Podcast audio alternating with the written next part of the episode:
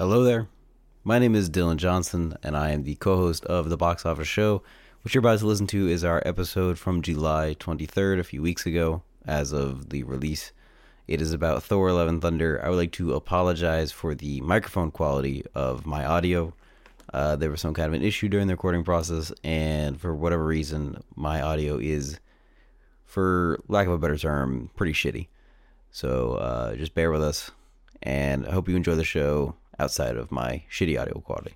Thank you.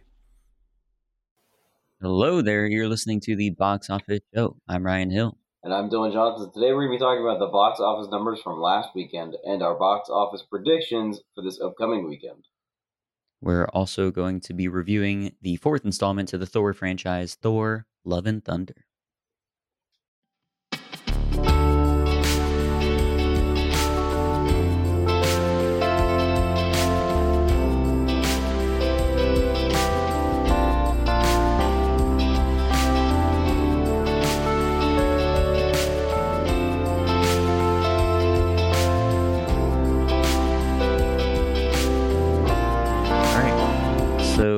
To start out with, Comic Con is going on as we speak this weekend. Great. So some of the news that's come out of there, we can talk a little bit about it. So of the trailers that have come out in this past week, which of these have you seen? We've got House Only of John Wick 4. Okay. There's House of the Dragon, Shazam, Fury of the Gods, Dungeons and Dragons, Halloween Ends. There's a new Black Adam teaser, and there's a John Wick 4 teaser. And you saw just the John Wick one. Were any other ones worth watching? Uh, I mean, depending on how interested you are in House of Dragon, I think you're like done I'm with not. Game of Thrones. But I watched that one. I watched the Shazam one, which looked pretty fun. Um, Dungeons and Dragons, I also watched, um, which I have no connection to that, like the lore of that. Mhm. Um, but it looked pretty amusing, and Chris Pine is in it, and I like that guy. So yeah, I like uh, I didn't too. see. Say what? I like that guy too. I know he's a cool dude, cool dude. So, yeah, those ones uh, I watched thought they were pretty good for the most part. Um, and also the Black Adam teaser as well. I think it was better than their the actual full trailer that they had released. That's fine. But yeah, in terms of other announcements with Avatar: The Last Airbender, we we never reported on it, but apparently they had come out because you know Avatar Studios they have that new thing over at Paramount, and they're going to create new things, uh, new series, uh, and they even talked about creating new movies. And so they had said they were going to come out with three films, one focusing on Avatar Kyoshi, one on Korra, one on Zuko. But turns out at least part of that wasn't true. The very first film that they're going to do, which will be hitting theaters apparently in 2024, nice. is going to be focused on Avatar and the rest of the gang. So, which is a good move because I don't know why they would start out with um, a pretty much a side character from the original series, with Mhm. Avatar Kyoshi. Um, that would still be cool for them to explore, but definitely if you're going to try and launch like theatrical animated films, you would want to start out with the most recognizable one. Um, so yeah, you looking forward to that? Hell yeah. Nice. I didn't know about it until just now, but I'm very excited now that you said it. There you go. Uh, we also have some other announcements come out. Walking Dead, which is not quite over yet, still limping along in their 11th season, but we have gotten word that Andrew Lincoln and Danai Gurira, who play Rick and Michonne, they will be returning to the franchise in a limited series that will wrap up their characters because, for whatever stupid reason, it's not getting done in the actual Walking Dead series, of which they were one of the two principal characters. Rick certainly the principal character, so Mhm. that's a bit odd, but at least they're going to be able to come back and finish it out in some way. Yep. Um, but yeah, and then we also have with Marvel stuff, their actual panel presentation thing is going on again tonight. But uh, they did give some updates on their projects. I Am Groot, an animated little Disney Plus series. Spider Man Freshman Year, another animated series, which will not be a part of the MCU, actually. We were, when it was first announced, everyone was wondering, okay, so is it going to be like showing Tom Holland his Spider Man's freshman year? Turns out, no, not at all. Yeah. So, yeah, and they have other announcements. I'm sure that they're going to come out with. Uh, maybe too early to get a Black Panther trailer, but maybe that could be something they release um, Mhm. at the tail end of Comic Con. But yeah, as for right now, that is what we got. Yes, sir. And now we can move on to the box office breakdown for July 15th to the 17th. Coming in first place, unsurprisingly, Thor 4. It made 46 million. That is a 68% drop from the weekend previously, and is now at 510 million worldwide. What do you think, Ryan? Success? Happy? Well, it could be doing better. I mean, this drop is in line with what Spider Man and Black Widow and Multiverse of Madness did. Um, so it's not like crazy out of the ordinary. Marvel certainly nowadays is getting much more front loaded. I'm hoping, as we will see in the third weekend, that it'll be able to grab some stable legs. But Oh, Yeah, it's not- no, I hope, well, yeah, hopefully Nope won't cut down its legs. But we'll see, because mm-hmm. after Nope, there's nothing else for the rest of the summer until. Black Adam. So yeah, hopefully it'll be able to rake in some money from there. But yeah, definitely not going to be able to get like 900 million. We'll see if it'll be able to get 800 million.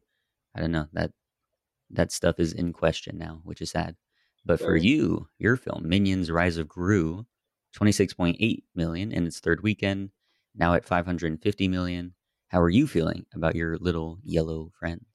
I'm feeling good. I wish it was a little higher. You know, I feel like it's not on track to cross a billion, which is upsetting.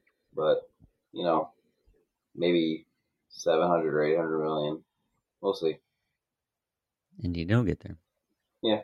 After that was Where the Crawdads Sing with 17.2 million, more than I thought it would make. I know you're a little hardcore in it. You got to remember, it is the number one best-selling book of the past like two years. That's it's true. been on bestsellers list consistently that whole time. Big fact. So yeah, it did have people that wanted to go out and see it, um, and it's already, I think, like that weekend plus this past week, it's been able to make back at least on paper its budget Hmm. of like 28 million. So cool. good for them. After Wow. that, Top Gun Maverick still hanging on, 12.2 million. Christ. an absolutely crazy performance. It's over 1.2 billion now, so that's insane. It's within the top 10 domestically, and it's still going to try and climb up there, see if it can get to the top five at 700 million domestic. It'll be close. I don't think it'll be able to get there, but you never know. Crazy. It's so It's still a stunning performance either way. After Top Gun was Elvis with 8 million. hmm So that's holding on really well. I think it already crossed the 100 million mark. So good for them. Uh, after that, Paws of Fury, which debuted this past weekend, it uh, flopped 6.3 million. Not great. Yep. Uh, the Black Phone, 5.3 million. Jurassic World Dominion, 5.1 million, falling down the list since Universal decided to put it on Peacock and on PVOD. So, what is your thought about that? Depressed.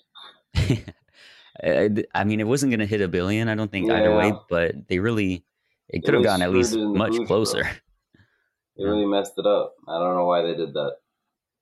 I wish we could track those those premium video on demand numbers, but so clearly they're still making money off of it. It's just I'm not for this stupid thing. Stupid, stupid thing. After that was Mar- Mrs. Harris goes to Paris with two million. Mrs. Harris goes to Paris. Million. Indeed. And rounding out the top 10, Lightyear, 1.4 million. And this marks a special occasion. It is the first time since the beginning of the pandemic that the entire top 10, each film was able to make over a million dollars. So look at that. Woo! We've come a long way. So work, pretty cool. everybody. We did it. Nice. Now we can do our box office predictions for this upcoming weekend from July 22nd to the 24th. The only thing coming out of note is Nope. The projections are between 45 to 55 million. I'm going to hit it right in the middle and say 50. 50? Yeah, I'll 50. concur. I'll say it'll get uh, 50 million as well.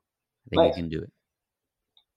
All right, we can move on to our main topic of discussion Thor, Love, and Thunder. Now, Ryan, you are a big Thor fan.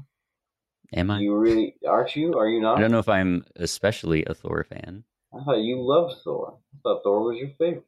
No.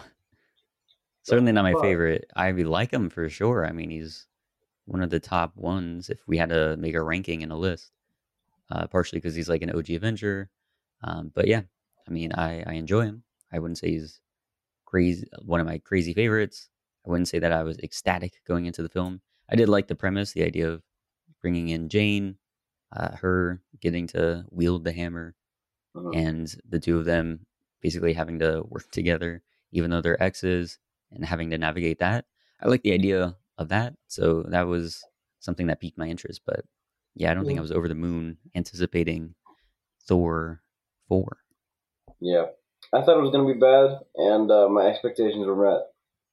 I did not think it was very good. I did not laugh very often. I did not feel like it took itself seriously, and I just did not feel any weight to the screenplay, which is very sad because it ends on a very heavy note, or at least it's supposed to. Mm-hmm. Yeah, Yeah, that's my would- overall impression. I agree with pretty much everything that you said there. Nice. It for the way that they go about this, they try to make it very silly, very comedic. Like Taika Waititi, he likes to put that in a lot of his stuff. Um, and then sometimes he's able to balance that out with the heavier stuff, and he's able to make it work so that you get this nice spectrum of feelings. You get to have a belly laugh, and then within the next ten minutes, you could be on the verge of crying or being very caught up in suspense, things like that. Uh, in this film, I don't think that balance was met at all, um, and I think they definitely detracted from each other. Mhm. Like as you pointed out, you didn't laugh very much. I didn't either. And in my uh, audience that I was with, I think I heard two audible laughs, where someone like had to open their mouth and actually laugh. Um, beyond that, there was not much, which is crazy because there's a lot of jokes that are thrown in here. They just They try to be very silly. Yeah. Um, and then that can impede whether or not you get invested in the other stuff because, as you said, it's not trying to take itself seriously for so much of the time that when it does veer into that sort of territory, you're sort of always anticipating either a joke or something to undercut it. Um, and we'll talk about it that, you know, heavy note that it leaves off on. Um, I think they did a disservice by having similar beats of that where they do fake outs in the rest of the film, which by that point you get to the end and it being such a silly thing, you don't really think they're gonna go go there and do anything heavy or consequential. Um, and so you're not really like primed to feel whatever they want you to feel at that point. Mhm. So yeah, it's a it's a tricky thing. I think they wanted to go very fun and silly for a lot of it. They wanted to also include um, some other like darker, serious moments, like especially with Gorr, the villain. I also think they wanted to use him to input some very creative set pieces, which I did think was the strongest part of the film was like that whole black and white section. Mhm. Um, so I think ultimately it had shining moments to it, but not enough and not consistently to where it was that much enjoyable. Yeah, that was pretty bad. hmm All right, so let's dig into the meat of the film, get into what actually happened. Um, and we'll be doing spoilers now. So if you haven't seen it, go see it. You might enjoy it. There are folks that really do just enjoy getting to go in, turn their brain off, have some silly fun. Maybe the jokes will work for you um, in a way they didn't for us.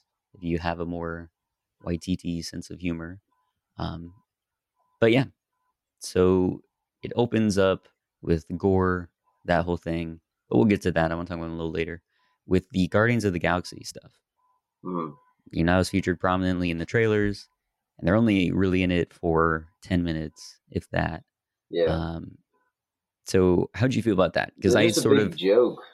It was a big joke. Yeah, it sure was. all just a big joke. And like when you watch Guardians of the Galaxy One and Guardians of the Galaxy Two, it is funny, but it also knows when to take itself seriously because they're like a family unit. It's about them becoming a family, and so there's a lot of tension in their relationship. And in this one, they're just goofy, and I'm not interested in that. I'm just bored by it.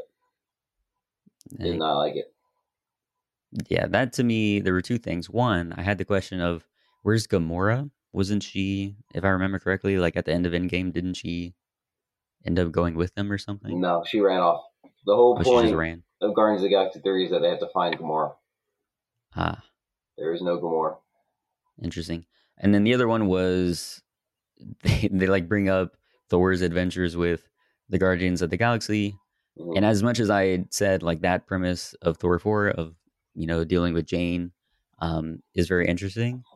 The Asgardians of the Galaxy, like that also seemed like it would be a very fun and interesting uh, story to go on, which we'll never get to see. And so just to have us like gloss over that at the very beginning was sort of unfortunate because then we're left with the, pen- the potential of what that could have been. Yep. Um, instead of it being like a footnote, a little thing that gets narrated over by Korg. Uh, so yeah, that was a interesting way to start it out. Um, then we get to the character flaw, the dilemma that Thor is going through, this crisis he's having that will need to get taken care of by the end of the film. Mhm. His philosophy on love. He has closed himself off because so many people close to him have died or gone away. And so now he doesn't want to feel anything at all. And it's a very familiar, I mean, sort of theme the idea of it's better to have loved and lost than never to have loved at all. So basically, we're just going to explore that throughout the film, uh, which I think is fine. I mean, I think Sure. it can work. Yeah. And certainly they've like done enough setup for that of why we would truly believe that Thor would be someone who would get to that point where he's gonna just close himself off, um, and then he gets that advice from uh, Star Lord to just like, hey, even though it sucks, you want to feel these feelings instead of feeling nothing at all. Um, but Thor, at the moment, that's his philosophy on love. We're gonna see him try and get out of that throughout the course of the film. Yep. Um, and so I thought that was an okay like thing to put things on. I mean, it's very um, simple. Yeah, it's and it's basic, but think that it would be easy to nail that concept because you could take that theme and you can stretch it pretty far before it becomes something that isn't good. I mean, it's a very simple theme and it's one you can nail pretty easily. Mhm. And it seems like they still missed the mark.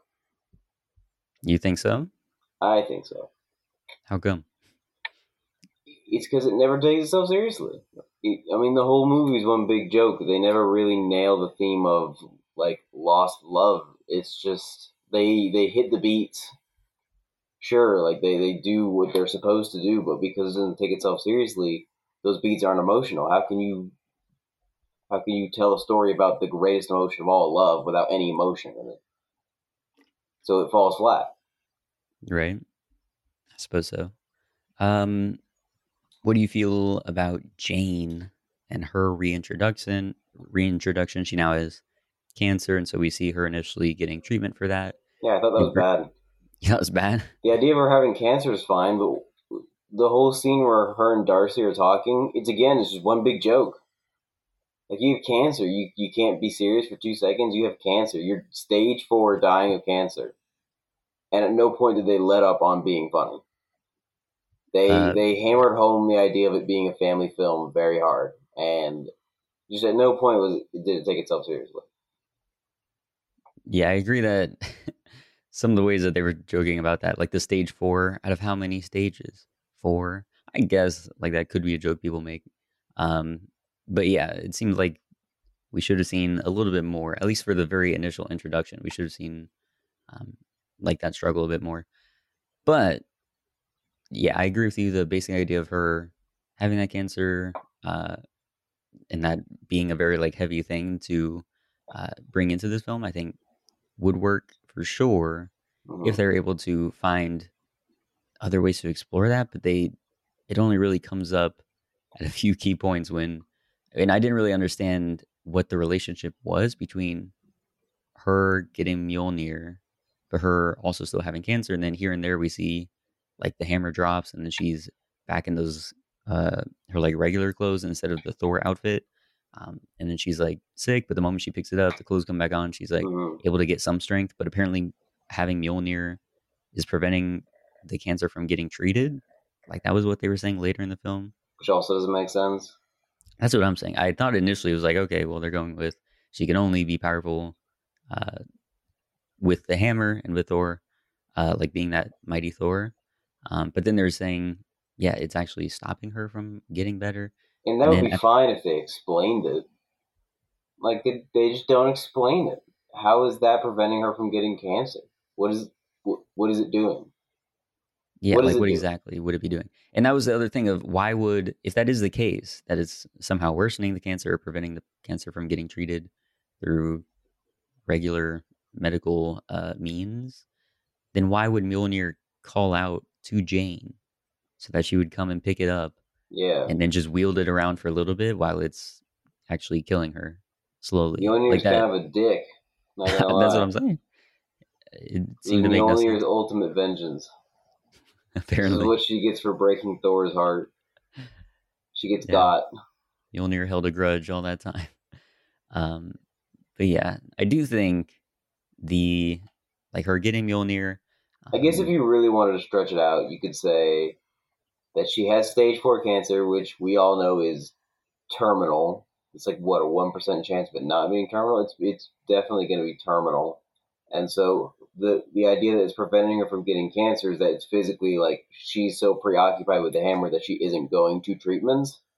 You could say it that way, but I feel like the way they were implying is that somehow Mjolnir is keeping the the chemo from working. Like I feel like that's what they were trying to imply.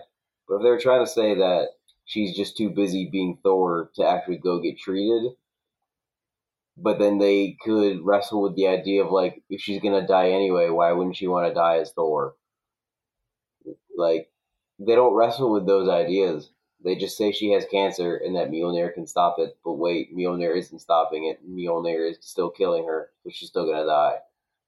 And that's Right. it. And then there's no deeper levels. There's it's just skimming the surface of emotional tension and not bothering to dive deeper. well, they did have sucks. in that hospital scene when Thor was like, "If there's a chance, you got to take it. Just stay here." But they framed it in a way where, like, if she picked up Mjolnir one more time, like that was it. She was done for sure. And I don't know why that had to be a thing. Like, why it was that she was such on the verge And of then death. when he sees her again for the last time, he goes, "Oh, Jane, no," because cause he he's like, like the implication is that she has decided to just be Thor and then die, as if she's going. He knows she's gonna die right then and there within five minutes. How? How do you know? I don't.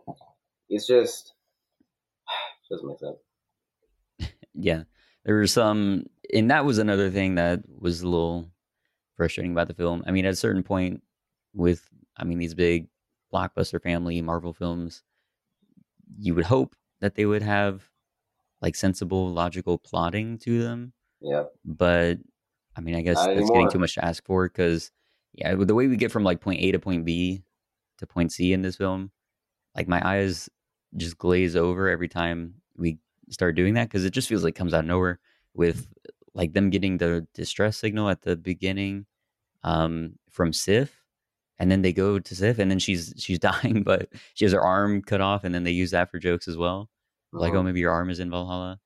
Um i was like wh- how did i just don't get it how we got from there.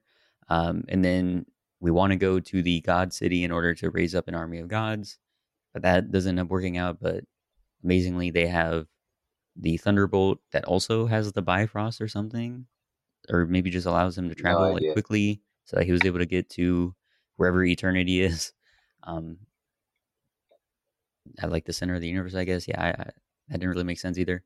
Um yeah it was just it was weird how we were getting from point a to point b just like the most random way um, without thinking about it too much.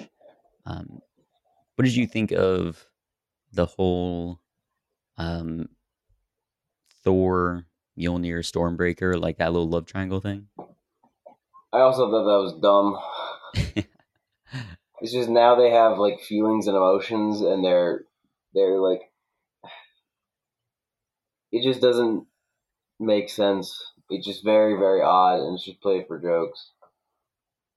I don't I thought I thought it was pretty amusing. Like those jokes, I think were I thought it was The- funny when he's holding Mjolnir, and then Stormbreaker slowly works its way into frame, right. staring at him. I thought it was kind of funny, but Yeah. it still didn't make me laugh out loud. I did not lull in the theater, Ryan. Interesting. The um, but yeah, that gag I think was one of the more effective ones. Um, I do think it's dumb though, and let me know if this is actually what happened to your Mhm. recollection. But Stormbreaker is no longer able to like do the Bifrost thing properly Mhm. because of the jealousy of like Mjolnir and Thor being around each other again? Like, is that what they were doing? Yes. That's crazy to me that they said our plot point for why we can't immediately get to where we need to go, and therefore we need to like create this ship and slap Stormbreaker on it, and then somehow that's like creating the it's like the engine of the ship. The reason we're doing that is because it's jealous of the other hammer. I was like, why?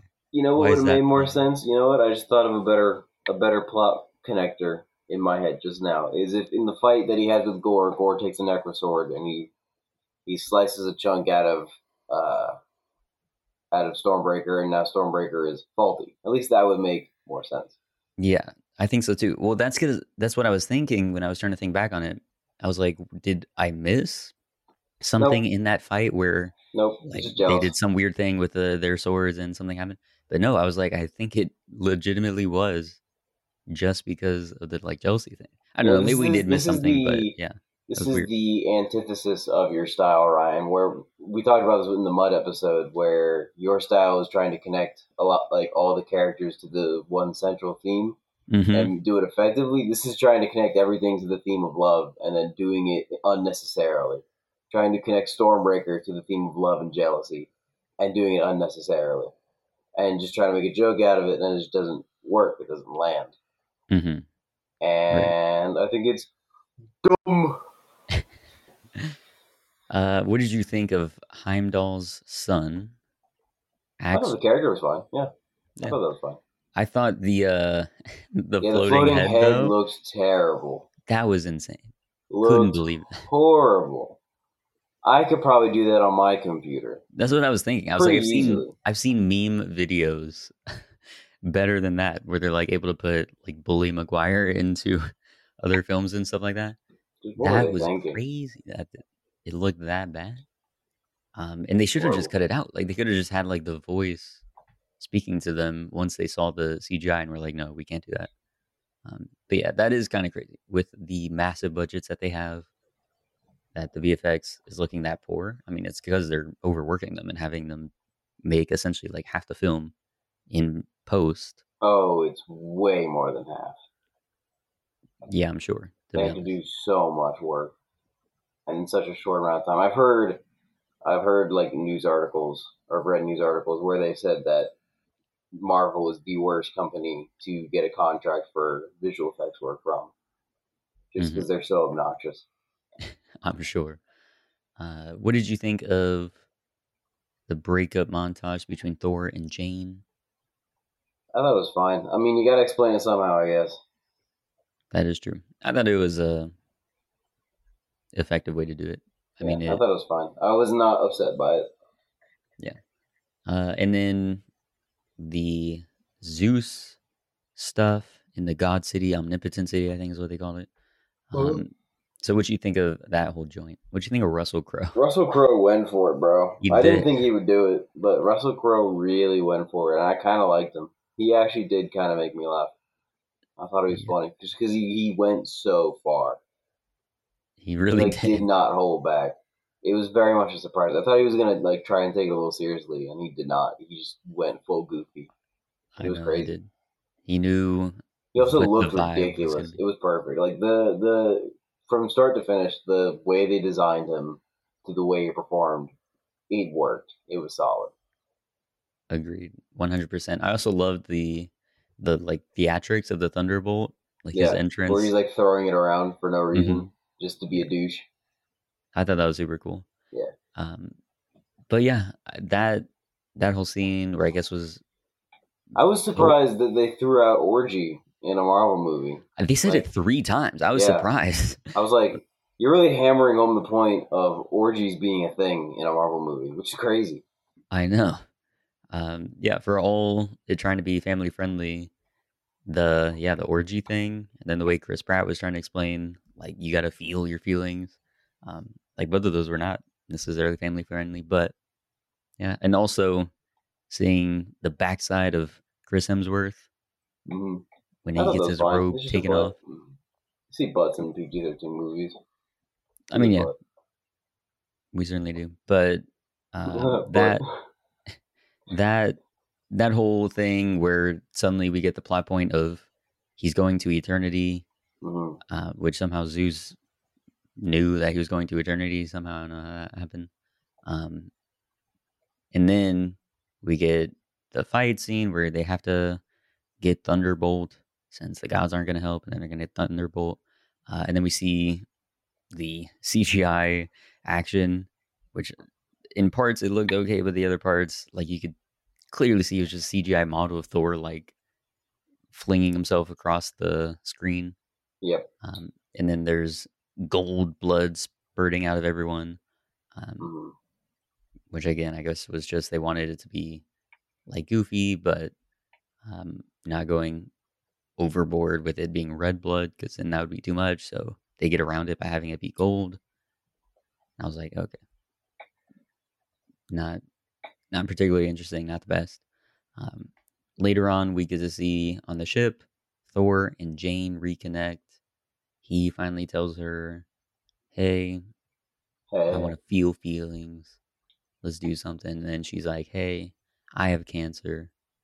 And then they end up saying, "Okay, we'll work together and we'll get to the end of this." And then they kiss. How did you feel about that? I felt it was a little fast, like the way that they just Yeah. jumped to that. Yeah, they really it was very much a skip through kind of thing, and they're also cutting between that and uh, Korg and uh, Valkyrie, Valkyrie. having a comedy chit chat to ease the tension that isn't even there.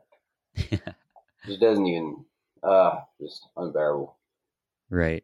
And they also, again, to your point of them like trying to include love within other characters, like they have Korg pointing out that Valkyrie has also sort of closed herself off. Mhm. Um, but then we don't really get any payoff to that that much. Nope. Like it's not like she gets She a romantic at one of the Zeus girls, and then that's it. Exactly. So yeah, it was just something else to throw in there.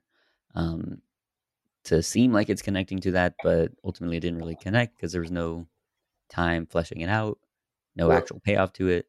Um, as you said, as you said, yeah, it was mostly Yep. just the comedic beat of pointing out how Mhm. she's like going into these dalliances without any real emotion, without trying to form a relationship.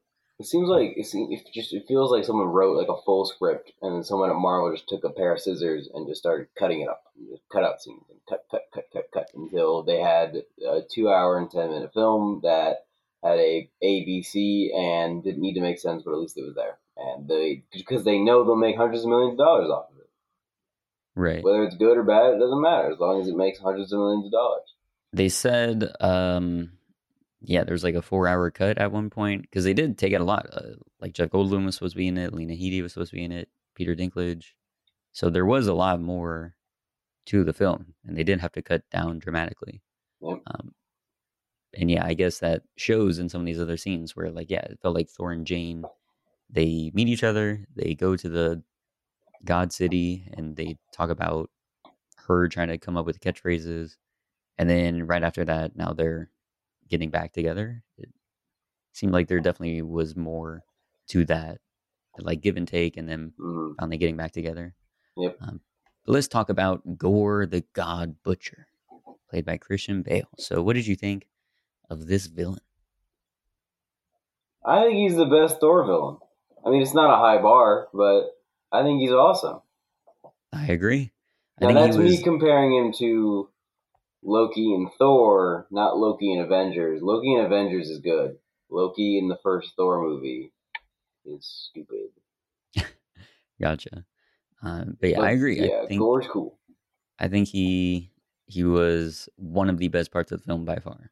Probably the best part by far. Cause I think he was the best part. yeah, I mean, what- it's not saying much, but I think he was the best part. But I think they, I mean, said it well. Again, it was a very simple, understandable way to set up his villain, but it works because you know from the get go why he's doing what he's doing, hmm what his mission is, Yep. um, and then he's just allowed from that to really indulge in doing those villainous things that come along with it. hmm Um, and I liked the scene of him like doing the story time with the kids and freaking them out. That was cool. Um, Yep. Again, everything with the shadow realm, like him being black and white. When they go to the shadow realm, everything becomes black and white except for the little splashes of color from Mjolnir or the Thunderbolt. Um, I Mhm. thought that worked really well. Yeah. and especially when he had them like tied up with his shadow monsters, and he gets he goes to like each of them and is taunting them, and then at the very end is like choking Valkyrie and uh, Jane out, trying to get Thor to call Stormbreaker. Like that stuff, I thought worked really well. He seemed very sinister and all that stuff. Um, so yeah, I thought that was one part where, well, and then at some times they undercut it by like Thor giving the joke of, "Oh, I'll call Stormbreaker when you go to the dentist." But for the most part, I thought they they veered into a more serious tone there, and it was able to stick. I think that had a lot to do with Christian Bale's performance, and he, for the most part, did not lean into comedy. Like he did a little bit when he was torturing the kids, but I think he towed a better line there. I think he found a better balance than a lot of the other actors did. You're right. Yeah, where Russell Crowe was like fully committing to the the goofy Which I part thought also was fine because like Yeah, he came in and they were like, "You're supposed to be funny," he's like, "Got it," and then just went for it. exactly. Yeah, I like.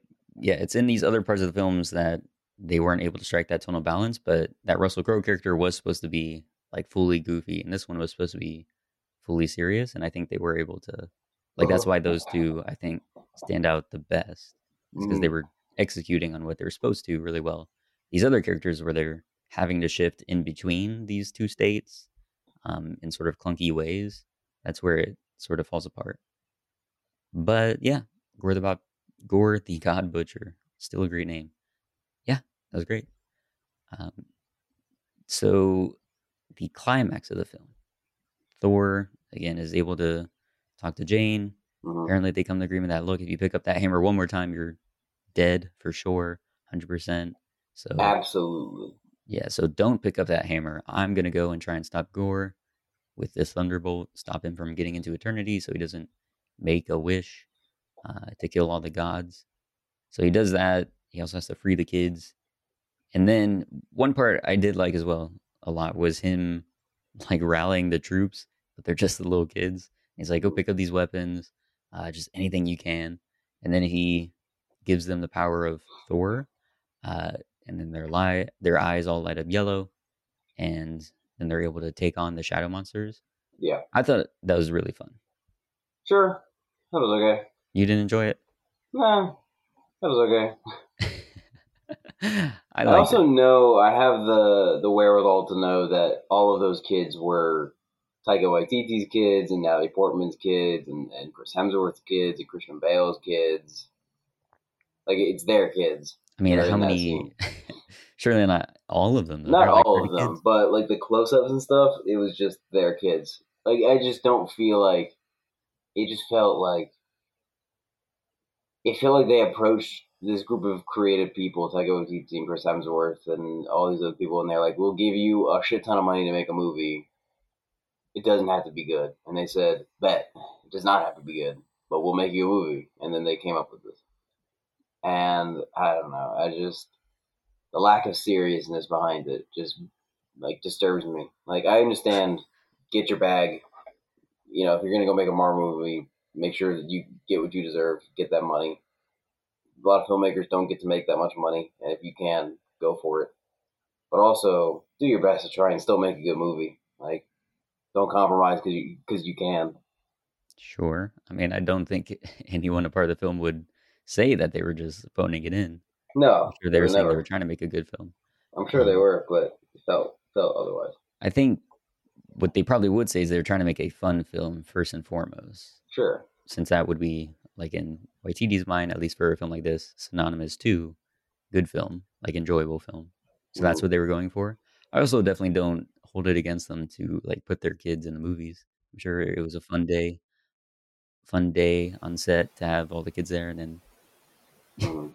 it'd be funny though seeing Christian Bale's kids. They have to look at him with his like the teeth, whatever sort of like dentures they put in. Mhm. Uh, but yeah, I think that whole scene worked with them getting little Thor powers, taking on the shadow monsters.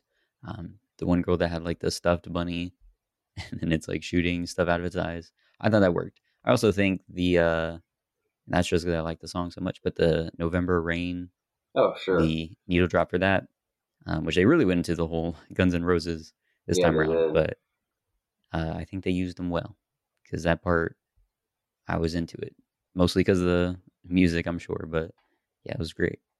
Um, all right, and then we had the Jane showing up, and then the confrontation. I did not know what was happening with like them breaking the sword, and then Yeah. it getting like sucked up into the pieces of Mjolnir, but not all of it, because then someone was going back to the hilt of the sword, but then she smashes it down, and then that disintegrates the sword.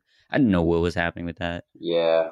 But- it just seemed wild. Seems like they won, they saved the day there in terms of like stopping the Necrosword or whatever it was called. Um, Mhm. yeah, and then Jane gets sick. He goes into the Eternity place, is able to try and make the wish, and then Thor. I guess so. It's the first person who gets in there that can make the wish, so he already would have been able to make the wish. Um, and then Thor and Jane are able to follow in, but they can't make the wish. But you think Thor could have tried to stop Gorr, like physically, like go and take him down, preventing him from making the wish if he still thought Yeah. at that point that it was going to be like kill all the gods. But then he was like, no, I'm just going to say, hey, you kind of suck for this. You could just wish your daughter back. You don't have to do this. But I'm going to go spend my final minutes with the person I love. Um, and then Gorr, who, and was this another like thing that was established or just coming out of nowhere? Why is he dying? Like we know the sword They they say that him, why is the he yeah dying from it? they say that the sword is poisoning him, and that those who wield the sword slowly be poisoned by its powers. I guess so. Like if you So they wield the sword that for too physically long. Yeah, like physically, as yeah. well as spiritually. Interesting. Yeah, I picked that up. I, I I feel like that was well covered. It could have been probably better covered, but I feel like they did the job of saying that like the sword's killing him. I guess. I mean, it made sense to me for sure that it would be corrupting him, but I don't know why he would necessarily have to kill him. But I don't know, okay, I sure. mean- So he's like, I'm Hmm. dying. And then he's like, I'm not going to be able to take care of my daughter if I bring her back. And then Jane like says, "Oh, she'll be cared for," and looks up at Thor, implying that Thor will be able to take care of the kid. Mhm. And so he wishes for the daughter back. They get to say goodbye. Jane dies and disintegrates into gold dust, gold powder. Why? Because she's a god. Like, why did that happen? I don't understand. That's how gods die in battle, and they go to Valhalla. maybe. Well, And she then- actually does go to Valhalla You said what? in the in the second uh, post credit scene. Oh, yeah, I didn't stay for the second. Oh, I mean, I didn't either, but that's that's that's what I've been told is that it's a joke scene where she's in Valhalla now. Ah, see, the reason I don't, because the second post credit scene is always these joke scenes now. Yeah, And yeah, I'm not, I can look that up later or hear about it somewhere else. I'm not going to stick around for yeah. the gags. Six minutes of credits. Yeah. Um, so then the final scene, we have Thor as a dad. He is Mhm. making pan flaps Pan flaps. pancakes. I don't know why that was brought up, but What's worse, inside out sandwich from Lightyear or pan flaps from Thor, Lord, Thor, Love and Thunder? Which one's worse?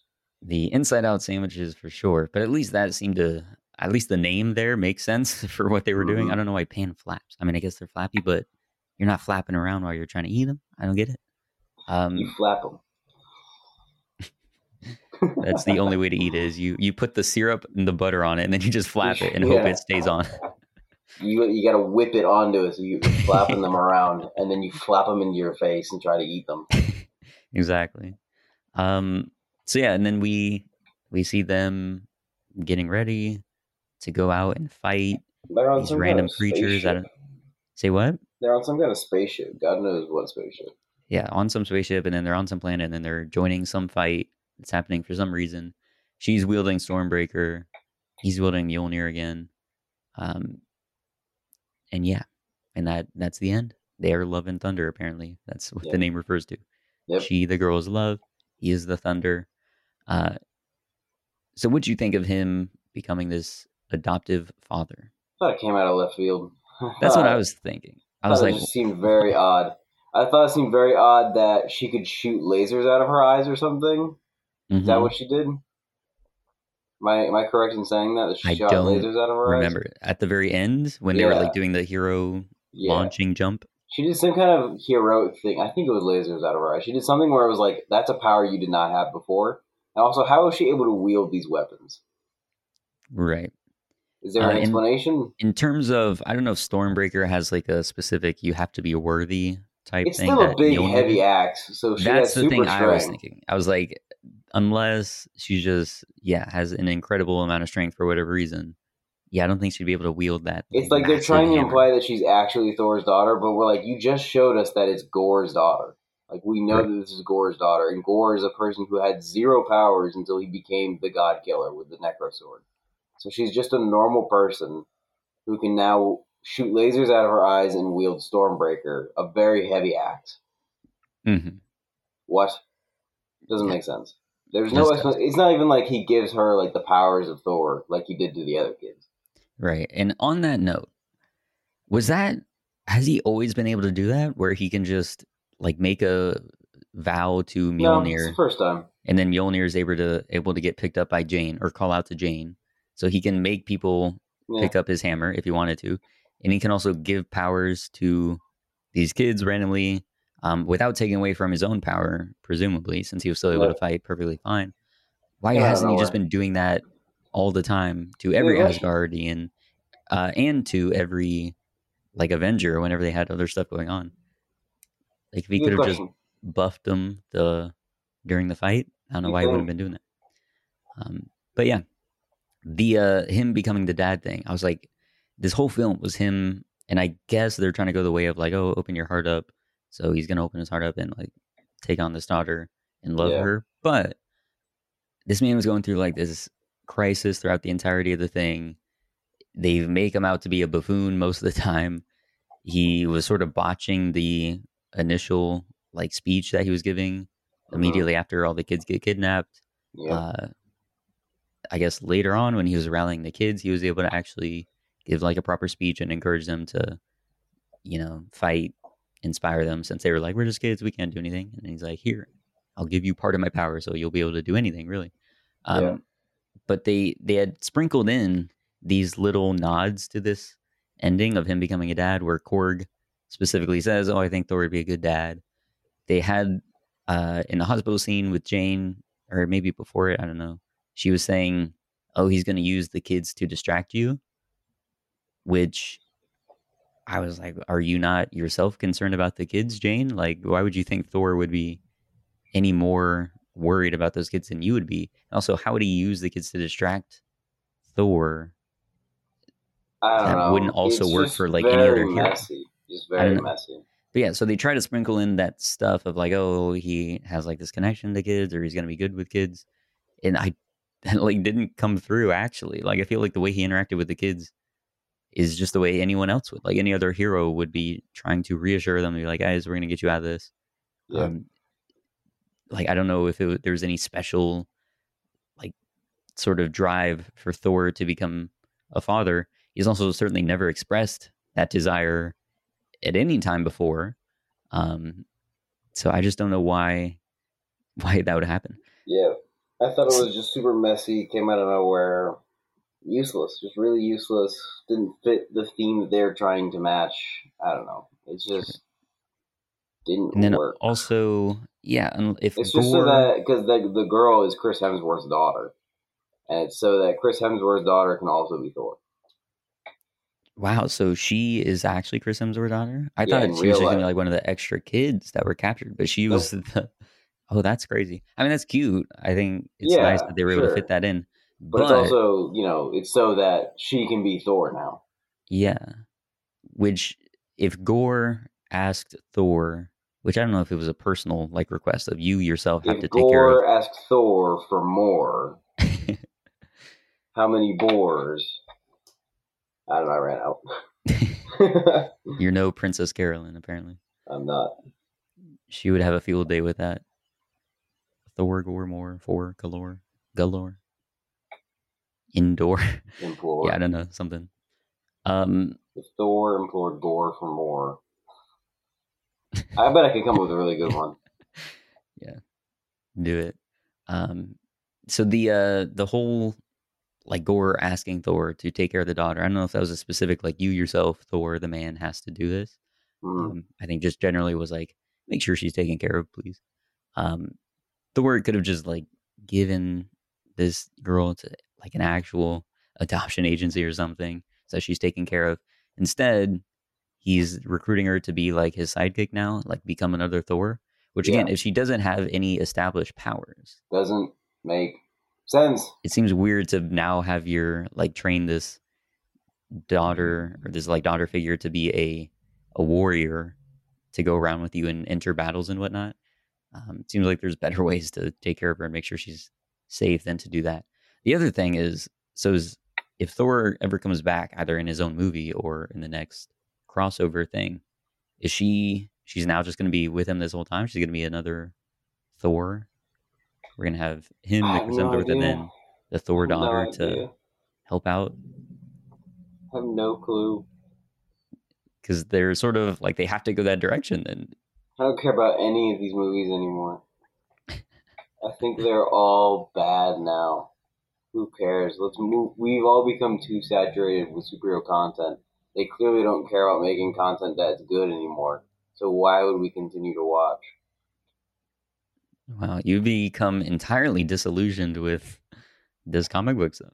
The Like, right more after- I see their stuff, the more I'm like, you just don't care anymore. If you don't care, I'm not gonna care. You just want to make money off of me. That's it. Wow. It sucks. It used to be at least telling good stories, imploring like creative people to make a good product that they could sell to a very high markup. But now it's just like we know you'll pay anything to see any movie. We know you'll do it. So we'll make whatever we want. Won't be good, doesn't need to be good, and you'll still give us money. It's made Mhm. 500 million worldwide already. Indeed. Um, yeah, again, I'm I don't know if I'm going to identify their motives as so s- in such a cynical way to be like, oh, they're just making things just They to make are money. evil, Ryan. They are sinister. I think it's clear that like at least some or most of the people attached do think that they're like, oh, trying to make a good story or at least something enjoyable, something that'll connect with people. Um, but I would agree that there's definitely been a dip in the quality, and I think because it is such an established franchise, and because they think they can do so much, like with all the Disney Plus shows as well, um, that it will be able to just sustain itself and continue chugging along the way it has been like in those first few phases. But yeah, I don't think it cuts it anymore. Just have the like Marvel logo, have the familiar characters show up, have cameos and references, throw in jokes, and then believe that that'll make for a good time. It's like I think a it is. recipe. Yeah, It's like they're I think it's following a recipe for disaster. yeah, it's getting to the point where it does. There does need to be like an additional substance to it James Gunn is the last hope. for Guardians Three. Yep. That's your yeah. Because you, I mean, I remember at the beginning of the year you were you were not about it. You didn't want to do any of the shows on the comic book movies, and now that we've seen them, you're even more strongly opposed. Because they're just as bad as I knew they would be. They're just as bad. I'm very interested. I am interested to see Black Panther just because I want to see how they fix, you know, the problem. Mhm. And I am interested to see uh, Guardians of the Galaxy 3 because James Gunn is the last hope. James Gunn is the last filmmaker who I trust to at least try and make something that is good. And if it is good, congratulations. They made one more good one before they delved into to mediocrity. But if you make something bad, then that's it. The spell is cast, and Marvel no longer matters. So we will find out next year with Guardians of the Galaxy 3. Wow, a grim outlook from this once strong Marvel fan. Yeah, man. It's just bummer. Just a big bummer. Indeed. Uh, yeah, talking about the future of the MCU that you do not want to be uh, a part of. Hercules was the first post-credit scene. Do you think that's ever going to mount to anything? I mean, certainly you won't no care for it, but I don't think it's ever even going to actually come back around. Yeah, I Unless don't they do we're it ever going to see. Hercules ever again. Yeah. Why would we? What would he be in? When would he show up? Why would he show up? What does it matter? Why do they always set up char instead of like setting up a character like you actually set up a character by introducing them into a story. Why do they always just throw in a famous actor into a role in a in a post credits cameo scene to set something up that isn't even going to happen? Look at Harry Right. Styles as Eros. Now look at the Ted Lasso guy as Hercules. What Brett Goldstein? What what, what does it what does it even matter?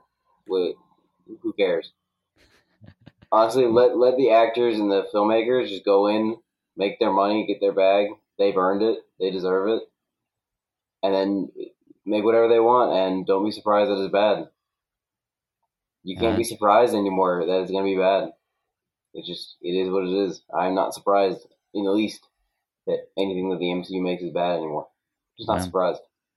The other thing with the MCU future, um, I was wondering, are they going to try and go for a Young Avengers thing or something like that? Because in almost all of these most recent properties, it's been some some kid who's gotten orphaned and then gets cared for by the uh, the hero. We had that with America Chavez. Um, we've got it now with I don't know what her name was, but Chris Hemsworth's daughter, Gorr's daughter. Um, They're have Ms. Marvel. Up, they're setting up the next generation that way they don't have to reboot. They can just bring in a new group of young actors because the other actors are getting old and they don't want to do it anymore. They've been doing it for ten years. Some of them. They want to go and do other things. That's why Robert Downey Jr. is gone. That's why Chris Evans is gone. That's why Chris Hemsworth is gonna be gone soon. They want to do other projects. They want to spend time with their family. I don't blame them. It's getting tiring, I'm sure. And so now they have to bring in a fresh round of actors to take on new characters to continue the franchise. That's it. True. That's the way the business works. They have Kate the Bishop franchise business. with the Hawkeye uh, Yeah. one. I wish they would not just have them be like carbon copies of like having the same power set. Um, Well, that's what, to be fair, that's what comic books do as well. I know, but the comic books also can just infinitely reboot the actual character themselves. Like It's true.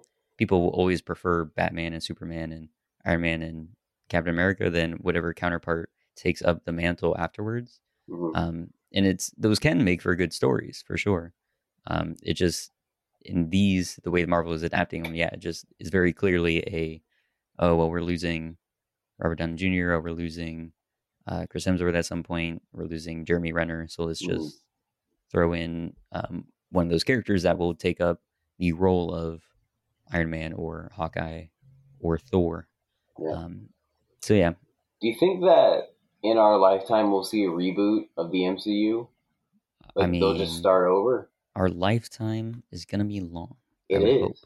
So yes, They've also they dug themselves in so deep at this point. They've like committed to these characters being these actors being the characters. that's true. at but- one point, like there's got to be a point where they stop making Marvel movies, and then like after like ten or fifteen years, they're like, "We're gonna do it again, and we're gonna start over, and you're gonna pay money to see it all again." Yeah, I think I don't know if they'll. Because DC, they'll just keep rebooting it. They'll just do it over and over and over again. We'll see a bunch of Batman, we'll see a bunch of Supermans, see a bunch of Wonder Womans. They'll just keep happening over and over and over and over and over until they get it right, or they just keep going. Right. They don't care about rebooting. They'll do it in a heartbeat. But Marvel seems very dead set on not rebooting if they can. Yeah. Well, I think they definitely, given Fantastic Four and X Men, they're going to be able to breathe new life into the like cinematic universe. So they're going to be able to explore new things. Um, so for the next, at least for the rest of this decade, they're certainly going to continue the path of do what we can. Then they're going to try, as long as superhero fatigue that has affected you hasn't affected the rest of the general population. It will. they're going to try to continue with those younger stars that they've set up and hope that they'll be able to carry forward something. Um, but at a certain point, the genre, there's just no way it'll be able to sustain itself for that long.